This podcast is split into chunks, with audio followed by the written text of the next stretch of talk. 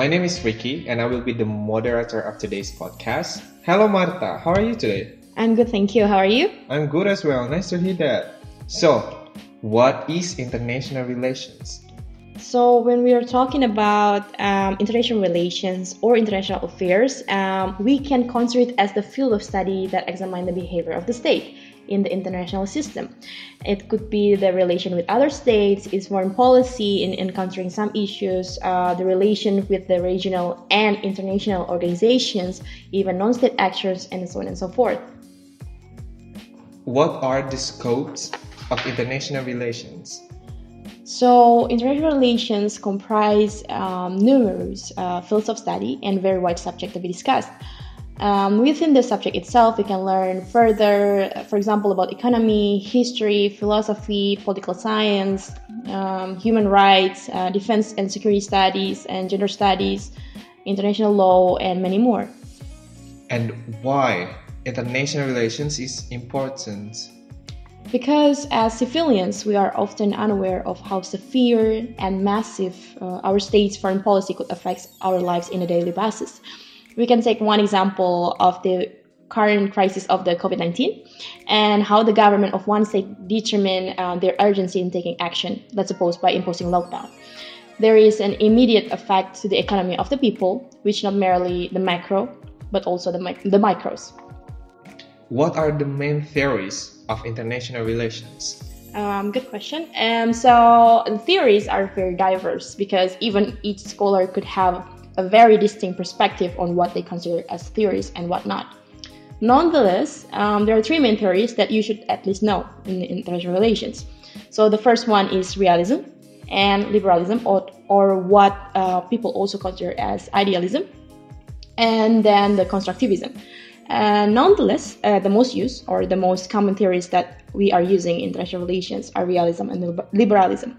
So we can dig further on this too. Before we dig further on the two theories you have mentioned, what are the differences between theories, ideologies, and paradigm?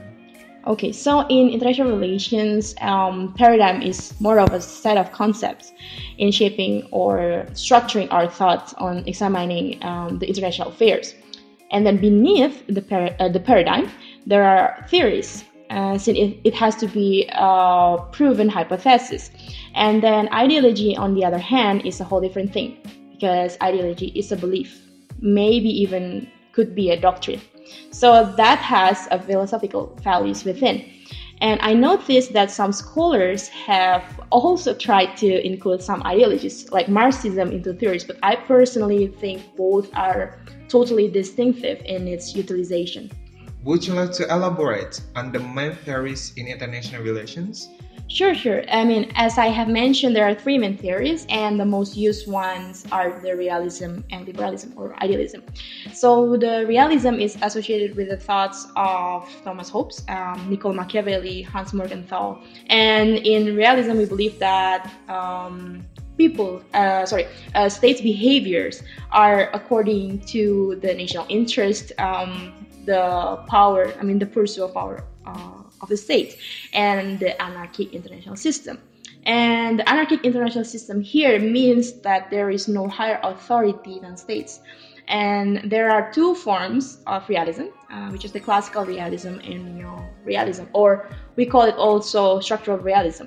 And this one is associated, associated with the thoughts of Kenneth Waltz and there comes a question why why why is it um, why is it um, why there has to be two realism here that is international relations? Because what are the differences? So since it's fundamentally comes within the same nature of thoughts um, the difference only rely on the fact that hans morgenthau as the father of the um, classical realism emphasized that state behavior is determined by the plurality of the people the nationalism, the ideology, and so on and so forth. And on the other hand, um, the uh, neorealism is more emphasizing uh, that the state behavior is determined by the external factors. So, as what I have mentioned before, uh, it's about the um, anarchic international system. And then now we're talking about the liberalism, which is the second theory. Uh, and we, as I mentioned, um, that it is also known as the idealism. And it is inclined more into the cooperation between states, uh, international organizations, or institutions. So, liberalism or idealism here emerged after the First World War and associated with the thoughts of Woodrow Wilson and along with the initiation of the League of Nations. Um, which I mean failed, but still, I mean the intention was to prevent war and to pursue peace uh, among nations and so on and so forth. And in liberalism, the international institution, international institutions, sorry, are formed to maintain peace and to restrain the violence among nations. Aside of the theories, what else we should know in order to understand international relations? Okay, so I think it is very important um, for people who try to understand international relations to also know about the level of analysis. And then, what is the level of analysis? So, the level analysis is the abstraction to examine the global affairs in political science. And there are three main levels of analysis that we commonly use in international relations. Um, and the first is the individual and the national um, and then the or, or we call also like the state level of analysis and then the international level of analysis. And in the individual or the group level of analysis we can see how the leaders or perhaps the group of people or you know the political party behind the leader uh, who are involved in the global affairs.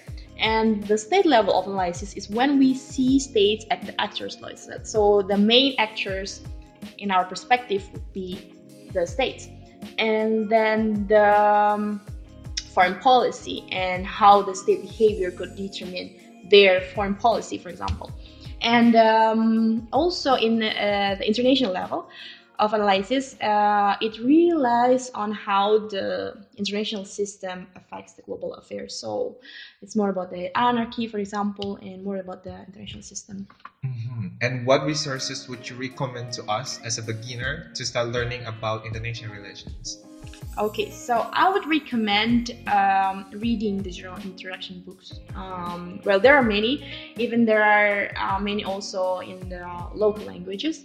And then um, you might also continue to the books of the scholars that are related to theories to begin with. So, for example, if you are more interested in realism, you can start um, reading uh, Leviathan or maybe The Prince uh, by Machiavelli or uh, Politics Among Nations by Hans Morgenthau. And um, yeah, so I would suppose that you would read something that uh, relates to the theory that you're interested about. Mm-hmm. Before we conclude episode one of the introduction of international relations, is there anything you would like to say to the listeners? So I would say that um, international relations are very wide subjects. Once you connect with it, it connects with you on so many other subjects, and such as history, philosophy, political science, sociology, economy, and so on and so forth. So the reason why I initiate this podcast is because I want international relations to be the subject that everyone can understand. So people have to understand also that it is important to understand how the foreign policy, state interactions, and even the, de- the decision of their leaders uh, in the international realm could affect them on so many levels, even in their daily basis. So that's.